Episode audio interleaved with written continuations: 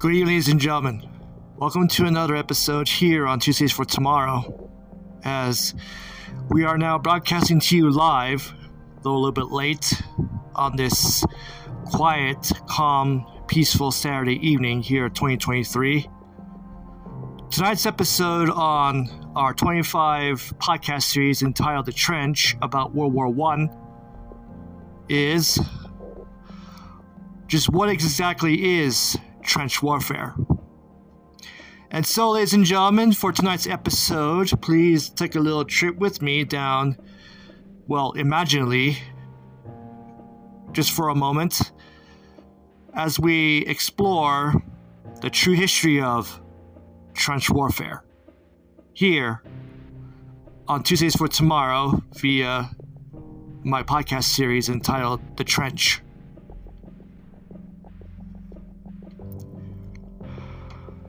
One of the great wonder questions, ladies and gentlemen, that have been answered when it comes to the history of warfare, especially since we're now seriously profiling the absolute history and legend of the First World War, also known as the Monarchies' War, also known as the Great War, and even, supposedly, of which it wasn't, the war to end all wars that took place from 1914 to November of 1918.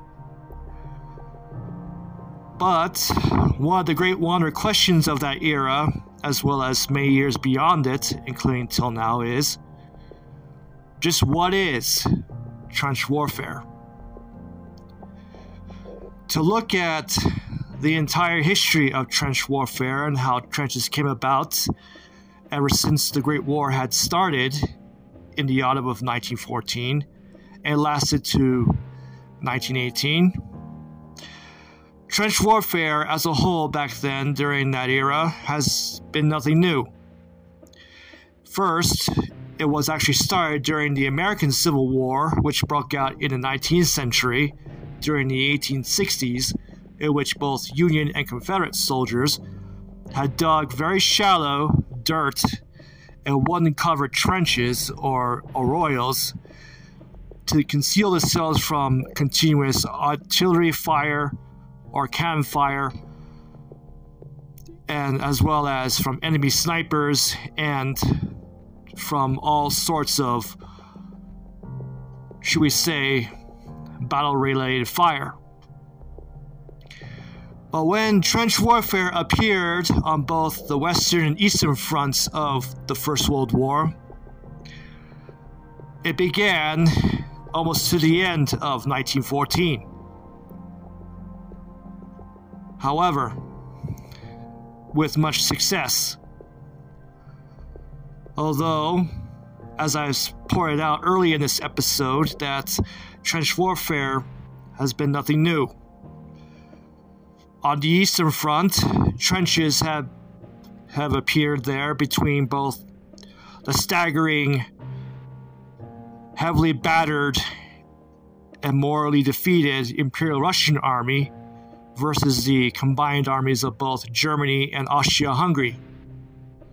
Whereas, soon after the Battle of the Marne, that also took place in the year 1940, towards the end of that year, the the combat forces of both Belgium, France, and the United Kingdom have also have begun to dig trenches, as well as the German forces that were on the Western Front. And now, ladies and gentlemen, let's take a look at trench warfare without the usual country flags. And let's immediately take a look at very logically in our minds. A trench, as a whole, through the most encyclopedic and very dictionary, most honorably definition of, usually means a shallow ditch or the royal or any other kind kind of other kind of dugout or encampment that's usually is covered with wood and uh, piles of dirt or sandbags over it, usually used to conceal the entire nation's army or its defenders from any kind of bombardment, raids, sniper raids, or in this case, from future gas attacks. Most trenches during the war of the First World War were built on both sides, with a huge strip of land called no, lands, no man's land in between them, where nobody cannot even go across without being hit by bombs, artillery cannon fire, or even sniper fire. During the First World War, there were many trenches back then, each in a series of three the front one, the middle one, and the rear one, where the supposedly both Allies and Central Power artillery guns were usually positioned.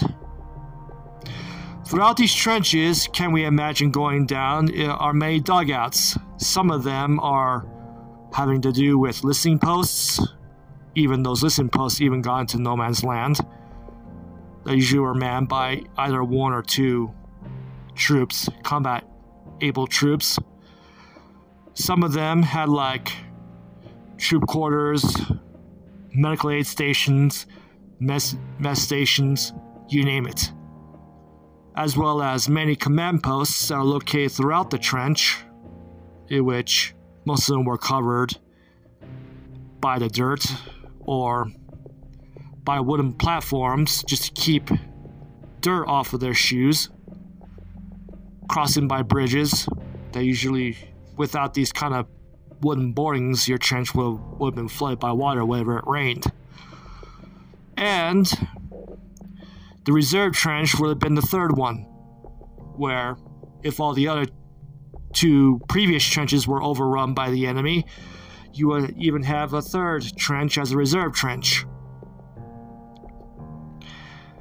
However, ever since the war, the Great War had pressed on from 1914 towards 1918, if you're enduring the stalemate of trench warfare, you would have gotten into a trench by the way of a parapet or seen through what was heading towards you through a, the aid of a periscope. While, however, some trenches along the western and eastern fronts during the war were lined with armed sentries and trained snipers, whereas even some that were manning listening posts could only see what's ahead of them through aid of makeshift periscopes. Life in these trenches, ladies and gentlemen, during the First World War was a bit harsh, and yet often brutal. There were no air conditioning or heating devices of any kind because you've buried yourself deep into the earth, and it constantly got flooded whenever it rained. Thank God for the wooden planks you might have thought of.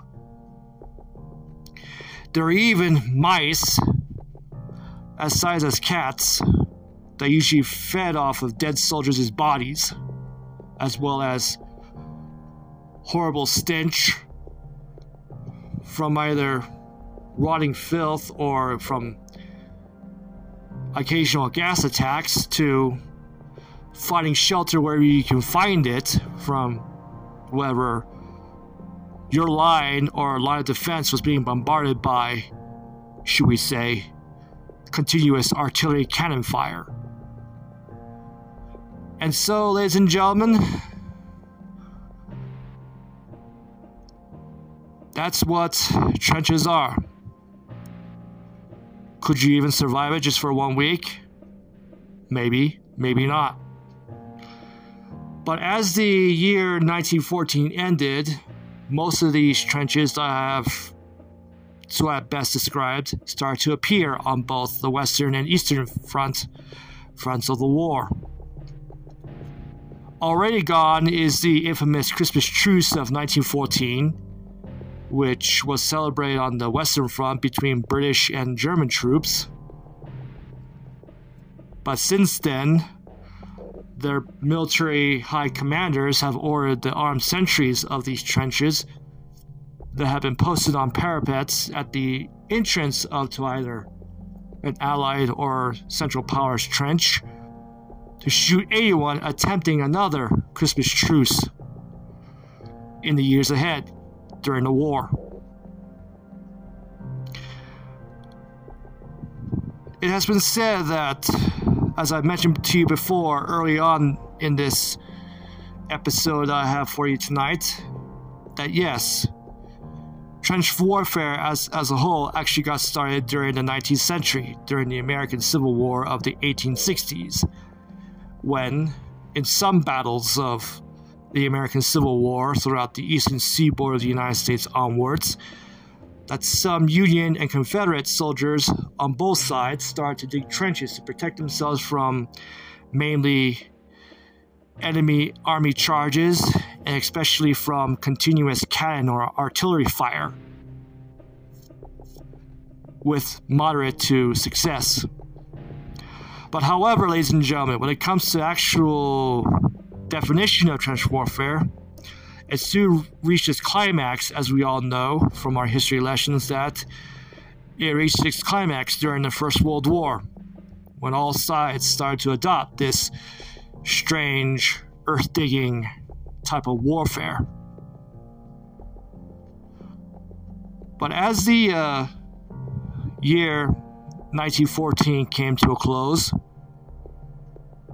the war dragged on as usual. Most of these Allied troops and Central Powers troops I, ha- I have been describing to you all ever since this series has began are now firmly entrenched, with some trenches on both the western and eastern fronts being covered with parapets, sandbags, dirt, especially barbed wire, with a strip of land between them known as no man's land.